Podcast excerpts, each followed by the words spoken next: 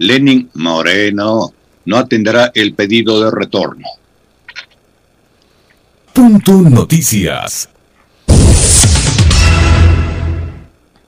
Desde Miami, este 24 de noviembre, Moreno respondió a la Asamblea Nacional que la víspera emitió una resolución en la que determinaba el inmediato retorno del exmandatario al país. Recibo con mucha sorpresa la resolución del Pleno de la Asamblea, carente de cualquier ordenamiento jurídico en la que resuelven el vencimiento del plazo para ausentarme del país y solicitan mi retorno inmediato, expresó Moreno en su carta. El 23 de noviembre, 100 legisladores aprobaron dicha resolución. En ella indicaban que habían concluido los 90 días que Moreno estaría fuera del país, según él mismo había informado en su momento a la Asamblea Nacional. Moreno cumplió con informar de su salida del país, tal y como la Constitución lo establece en el artículo 144. La Constitución indica que la presidenta o presidente de la República durante su mandato y hasta un año después de haber cesado en las funciones deberá comunicar a la Asamblea Nacional con antelación a su salida el periodo y las razones de su ausencia del país. En la carta enviada este 24 de noviembre, Moreno explica que su viaje se produjo por motivos personales y académicos. Dice que cumplió funciones como profesor invitado en el centro Adam Smith de la Universidad de la Florida. No puso fecha para su regreso. Indica que se ausentará del país por el tiempo que dure el encargo que le hiciera el secretario general de la OEA a Luis Almagro como comisionado para asuntos de discapacidad de la Organización de Estados Americanos. Moreno también recalca a la presidenta de la Asamblea, Guadalupe Llori, que este tipo de resoluciones sin argumentación jurídica perjudican la gestión de la función legislativa. He ahí el tema. Y sobre esto, la palabra tiene Alexis Moncayo en Pichincha Opina. 7 de la mañana con, con 8 minutos, ¿no? Les había contado la anécdota con la que arranqué este jueves, que es además del mejor día de la semana para mí. Se me quedó la llave adentro del auto. Pero como siempre estamos aquí de buen, de buen ánimo. Em, muy bien. ¿Qué les habíamos dicho? Eh, yo ayer les, les comentaba, y esto también lo había puesto en mi cuenta de Twitter. Lenny Moreno termina siendo con la resolución aprobada por 100 legisladores en la Asamblea Nacional, lo que hizo con la Constitución, con las leyes y con el poder durante cuatro años, ¿no? Se pasó por las galletas la resolución. Lo mismo que hizo en los cuatro años. Em, prácticamente em, se ha terminado burlando o riendo de la institucionalidad del país. Lo mismo que hizo los cuatro años de su gobierno. Pero vamos a revisar con ustedes detenidamente em, el texto de la carta del oficio que le envía y le dirige el expresidente de la República del Ecuador, aunque nos duela, Lenín Moreno, a la presidenta de la Asamblea. Decisión de ustedes. El que quiera indignarse, que se indigne. Yo todo lo que viene de este sujeto ya no me da para la indignación. Créanme, me lo voy a tomar con, buen humor. A pesar de los malos ratos que uno pasa, como por ejemplo haber dejado la llave dentro del auto. Pero me lo voy a tomar con buen humor. Porque eh, esta carta viene de un payaso. Eso es lo que es Lenny Moreno. Señora abogada, Guadalupe Llori, presidenta de la Asamblea Nacional. Carta fechada 24 de noviembre, remitida desde Miami. Estimada señora presidenta, el 17 de agosto comuniqué mi salida del país por un tiempo aproximado de tres meses, por motivos personales y académicos para cumplir las funciones como profesor invitado en el Centro Adam Smith de la Universidad Internacional de Florida, en Estados Unidos. Recibo con mucha sorpresa la resolución del Pleno de la Asamblea carente de cualquier ordenamiento jurídico, en la que resuelven el vencimiento del plazo para ausentarme del país y solicitan mi retorno inmediato. Señora Presidenta, este tipo de resoluciones, sin argumentación jurídica, ah, resulta que ha sido abogado el señor Moreno, yo no sabía, perjudican la y nos viene además eh, a dar lecciones a todos los ecuatorianos de lo que es el respeto al ordenamiento jurídico. Por eso les decía que si quieren, el que quiere elección, indignarse, indígnese. Yo me voy a reír de esto. Señora Presidenta, este tipo de resoluciones sin argumentación jurídica perjudican la gestión de la función legislativa.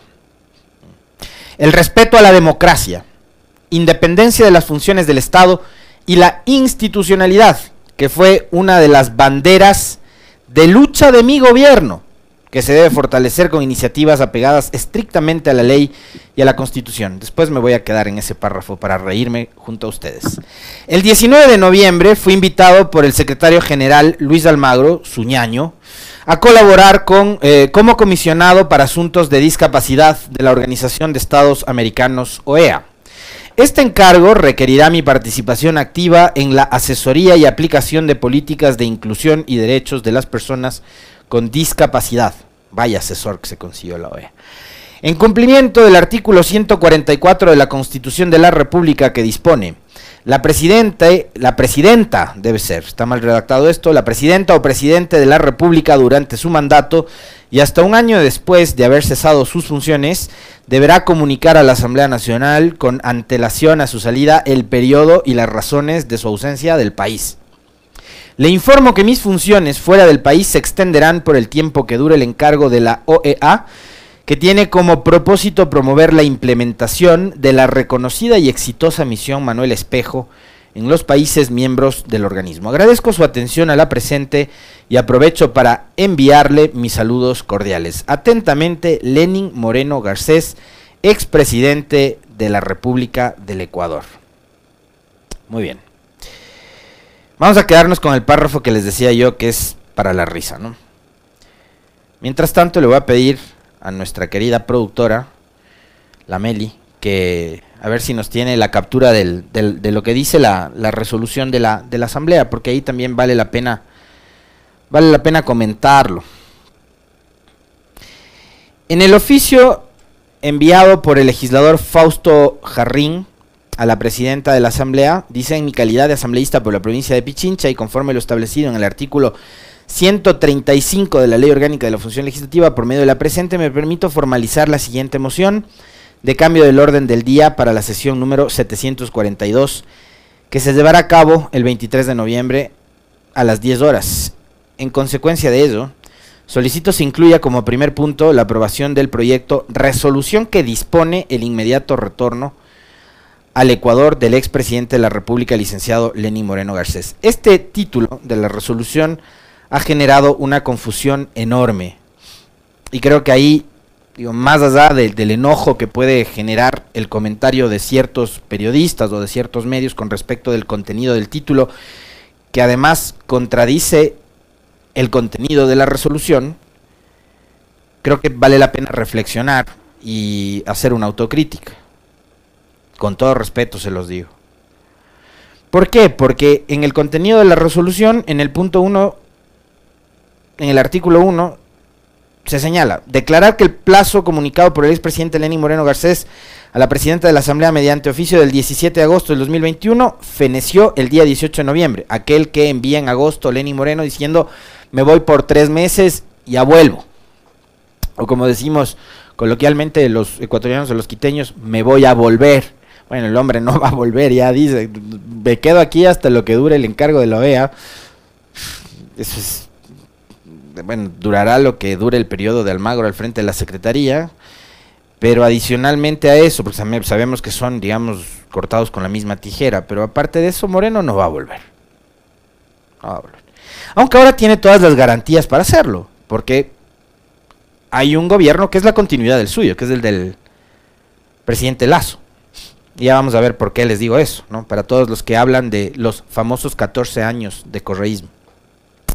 En el artículo 2 dice disponer a través de la Secretaría General de la Asamblea se remita copia de esta resolución a la Contraloría General del Estado a fin de que se informe eh, respecto de las acciones que se han tomado desde que se remitió a dicha entidad de control la resolución número tal del 8 de junio del 2021. Artículo 3. Disponer que a través de la Secretaría General de la Asamblea Nacional se remita copia de esta resolución a la Fiscalía General del Estado a fin de que, dentro del ámbito de sus competencias, informe respecto de las acciones emprendidas a partir de la remisión a dicha entidad. La resolución número tal del 8 de junio del 2020, juntamente con el informe anual presentado por el expresidente Lenín Moreno. Artículo 4, disponer que a través de la Secretaría General de la Asamblea se remita copia de esta resolución a la Organización de Estados Americanos para su conocimiento y análisis. Bueno, en el contenido no se dispone la, o, no se resuelve eh, exigir o demandar o solicitar el regreso del presidente Moreno. Entonces hay una contradicción entre el contenido de la resolución y el título de la resolución que consta en el oficio remitido o enviado a la presidenta de la Asamblea. Pero más allá de eso está el cinismo de este sujeto, ¿no? Vamos nuevamente a volver a la...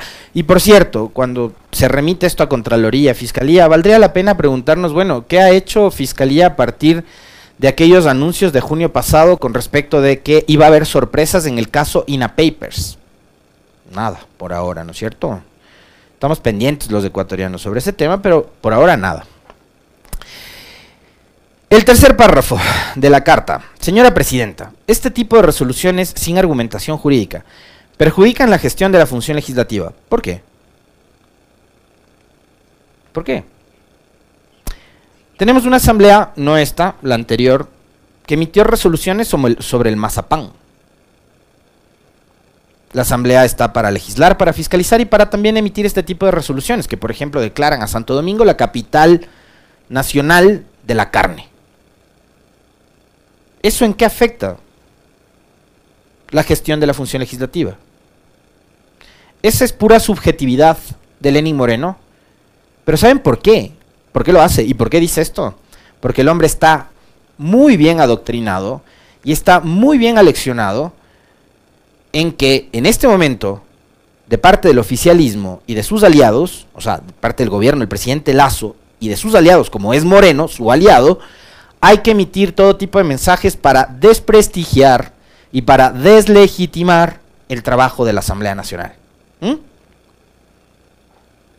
Que vaya quedando claro eso también, ¿no? ¿Por qué perjudica la gestión de la función legislativa una resolución? ¿Mm? El respeto a la democracia, independencia de las funciones del Estado y la institucionalidad fue una de las banderas de lucha de mi gobierno. Usted ni respetó la democracia, porque en su gobierno por orden suya y de su ministra de gobierno, se detuvo a personas y autoridades de elección popular, autoridades locales que fueron elegidas en las urnas, por orden suya y de su ministra de gobierno. Sin vergüenza, acuérdese. Usted no respetó la democracia, jamás respetó la democracia, porque usted y su gobierno y las autoridades que fueron elegidas a partir de la consulta popular que usted llevó adelante en febrero del 2018, intentaron intentaron atentar precisamente contra esa democracia que dice defender vía Contraloría, tratando de eliminar del registro electoral a cuatro organizaciones políticas, entre esas Fuerza Compromiso Social, que es la que aglutina al correísmo, movimiento político o tendencia política de la que usted fue parte. ¿Mm? Hace poquito nomás, todos los que ahora ya, nadie es amigo de Celi. Cuando Celi estaba en, la cresta de la ola, cuando Trujillo lo había dejado blindado, ¿ya? y emitió un informe como juez electoral, con observaciones con respecto de la supuesta recolección de firmas y la legalidad de esas firmas de cuatro organizaciones políticas, los cinco consejeros de entonces, Atamaín, Pita, Verde, Soto, Acero, eh, y por ahí se me escapa otro más, Cabrera, todos mutis por el foro. Cuando Celi cayó, ahí sí fueron corriendo a la asamblea a decir, uh, sí, sí, parece que hubo intenciones de meterle la mano al proceso electoral. No, no, pero cuando el tipo emitió el informe, ustedes callados porque también tenían miedo de que el mismo Contralor emita un informe en contra de ustedes y les destituya. Bueno, ahora van a ir a juicio político, vamos a ver quién les salva. Pero ese es el respeto a la democracia de la que habla Moreno. Vamos. Independencia de las funciones del Estado. Usted, que tenía operadores políticos y a través de su propia ministra de gobierno, metida en los pasillos de la asamblea, amenazando, amedrentando, presionando a los legisladores del periodo anterior para que voten a favor de sus proyectos de ley, para que archiven los juicios políticos contra Richard Martínez, contra Juan Carlos Ceballos, etcétera, etcétera. Usted, Moreno, habla de respeto a la independencia de las funciones del Estado. Usted, que usó la justicia para perseguir a los que fueron antes sus compañeros de organización política, habla de respeto a las funciones del Estado. Usted dice que el respeto a la institucionalidad fue una de sus banderas de lucha en su gobierno. La institucionalidad que se volvió trizas, que la hicieron añicos a partir de la consulta popular que dio lugar a la instalación del trujizato y la transitocracia. E hicieron pedazos instituciones como la Contraloría entregando en las manos a un sujeto como Pablo Celi que hoy está preso e investigado por presuntos delitos de corrupción y yo voy a hablar de presuntos porque todavía Celi no ha sido sentenciado. A pesar de que yo considere que es un tipo impresentable, yo no voy a sentenciarlo ya. Pero el tipo está preso e investigado por haber cometido presuntamente delitos vinculados a la corrupción. ¿De qué respeto a la democracia, a la independencia de funciones y a la institucionalidad hubo en su gobierno o de qué respeto a estas tres instancias usted se refiere, Moreno. Tengo un, poquito, un poquito, una mínima de respeto a la inteligencia de los ecuatorianos. No se siga burlando de este país. Ya está fuera, mejor cállese. De verdad que hubiera sido lo mejor que ni siquiera responda. a ratos uno también se cuestiona sobre si esto, en, el caso de, Moreno, hay que tener presente todos los días todas las barbaridades y las atrocidades que hizo, si es mejor de verdad, de verdad, mandarlo al tacho de la basura y olvidarlo. De verdad que uno se cuestiona sobre eso, ¿qué es mejor? Recordar todas, todos los días las barbaridades que hizo en este país, cómo destruyó este país, cómo se empeñó todos los días en volver pedazos de este país, o si es mejor mandarlo al tacho de la basura y olvidarlo. En fin. 7 con 24. Eh, ¿Con qué cerramos, profe? ¿Hay algo más? ¿Hay otro tema adicional hoy? Sí, Alexis. Cabe recordar lo que decían los antepasados. En boca del mentiroso lo cierto se hace dudoso. La Asamblea Nacional suspendió el segundo debate de la reforma tributaria. Punto Noticias. La presidenta de la Asamblea Nacional, Guadalupe Llori, decidió suspender el segundo debate de la Ley Orgánica para el Desarrollo Económico y Sostenibilidad Fiscal para que la Comisión de Desarrollo Económico prepare un texto para votación. Llori tomó esta decisión después de un pedido que hizo el ponente del proyecto, el oficialista Francisco Jiménez, una vez que 26 legisladores participaron del segundo debate que tomó más de cuatro horas este miércoles 24 de noviembre. Le solicito la suspensión del punto del orden del día a fin de que la Comisión de Desarrollo Económico analice y de ser que el caso apruebe o refute la incorporación de los distintos cambios sugeridos en este segundo debate, señaló Jiménez. Durante la jornada, las bancadas de Pachacuti y la izquierda democrática demandaron ajustes al proyecto, principalmente en lo que tiene que ver con la base para las contribuciones de personas naturales y que se excluya la posibilidad de eliminar el impuesto a la herencia. Las voces más críticas provinieron de la bancada de UNES y el Partido Social Cristiano, que sugirieron un informe de minoría para que el Pleno pueda tomar una resolución.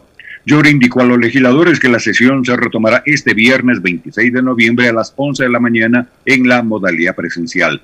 Para aprobar o negar esta propuesta, en el Pleno se requieren 70 votos. El oficialismo y sus aliados del bloque del Acuerdo Nacional BAM controla 26 curules, 26 Pachacuti, 14 la Izquierda Democrática, 14 el Partido Social Cristiano y 47 UNES. El plazo para que la Asamblea se pronuncie sobre el proyecto de ley orgánica para el desarrollo económico y sostenibilidad fiscal tras la pandemia del COVID-19 termina a las 0 horas del sábado 27 de noviembre. Si no lo hace, podría entrar en vigor por el Ministerio de la Ley. En Pichincha opina. La palabra tiene Alexis Moncayo. Bueno, para que no ocurra lo que dice en la última frase, la nota que ha dado lectura el profe, eh, hay que esperar que los legisladores se tomen muy en serio este trabajo. Cuando ocurren estas cosas, tomando en cuenta de que es un proyecto económico urgente, eso de dilatar el debate y postergar la votación, porque hay que tomar en cuenta que este ya es del segundo y definitivo debate, eh, lo que uno piensa inmediatamente es, no tienen los votos. Se necesitan 70 eh, y aparentemente no tienen los votos. Recordar que el movimiento Creo tiene apenas 12 legisladores de 137 y se necesitan 70. Es decir, para la aprobación de este proyecto de ley que busca em, que todos los ecuatorianos, todos, pongamos y arrimemos del hombro para salir de la crisis, eh, que busca también un poco aliviar las cargas tributarias para los que más tienen, porque esto sin duda alguna eh, así está orientado, lo dijo ayer el economista Juan Pablo Jaramillo y lo hemos hablado también con varios analistas económicos durante estos días. Eh, la carga va a estar sobre la clase media. por eso yo decía, es, es, necesario a esta hora confiar y esperar en que los legisladores se comprometan con el país hagan los cambios y las modificaciones que sean necesarias como para mejorar el contenido de la ley que no termine convirtiéndose en una suerte de depresión para los bolsillos de la mayoría de ecuatorianos que ahora mismo ya están complicándose, ¿no? Porque ahí está, fíjense ustedes, ayer veía una nota que decía que los, los expresos escolares van a empezar a subir el precio de la tarifa de mensual del transporte de los chicos que ya van a volver, a, van a, volver a la escuela y al colegio. Porque obviamente los precios de los combustibles han subido. Entonces ahí se desbarata toda esa teoría de los economistas de estos eh, liberales de que eh, si suben los precios de los combustibles eso nada tiene que ver y no afecta a que exista una escalada en los precios o valores y costos de otros tipos de servicios o de mercancías falso, ¿no? Entonces, veamos qué es lo que hacen los legisladores como para evitar que esta reforma tributaria signifique una carga sobre el bolsillo de la mayoría de ecuatorianas y ecuatorianos. 7 con 28 minutos. Yo no quiero cerrar el comentario sin referirme a la fecha del día de hoy, 25 de noviembre. Día Internacional para la Eliminación de la Violencia contra la Mujer decretado así por la Organización de las Naciones Unidas. Esta es otra pandemia silenciosa que en lo que va del año nos ha dejado 91 femicidios y todavía no termina este 2021. En Ecuador hay un femicidio cada, 48, cada 44 horas. Cada 44 horas hay un femicidio en el Ecuador. Desde el 1 de enero del 2014 hasta el 15 de noviembre del 2021, 1022 mujeres han sido asesinadas violentamente en este país. De los 91 femicidios ocurridos en el Ecuador, 17 se han dado en la provincia de Pichincha. El combate y la lucha contra, eh, contra la violencia contra la mujer es una cruzada no solo del feminismo, sino en la cual debemos incluirnos absolutamente todos, padres, hijos, hermanos, compañeros, todos tenemos que meternos en la lucha del feminismo, o por el feminismo, para evitar que esto, para evitar que existan más casos de femicidios, para evitar también que haya violencia contra la mujer, en sus distintas formas, psicológica, física, patrimonial, económica, etcétera, etcétera.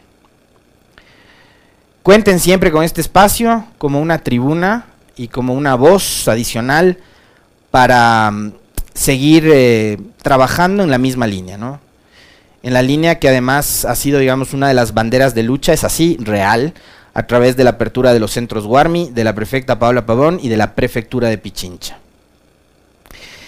Yo le quiero pedir al profe Wilson Robalino que mm, dé lectura a unas líneas de el maestro uruguayo, Eduardo Galeano, La mujer sin miedo.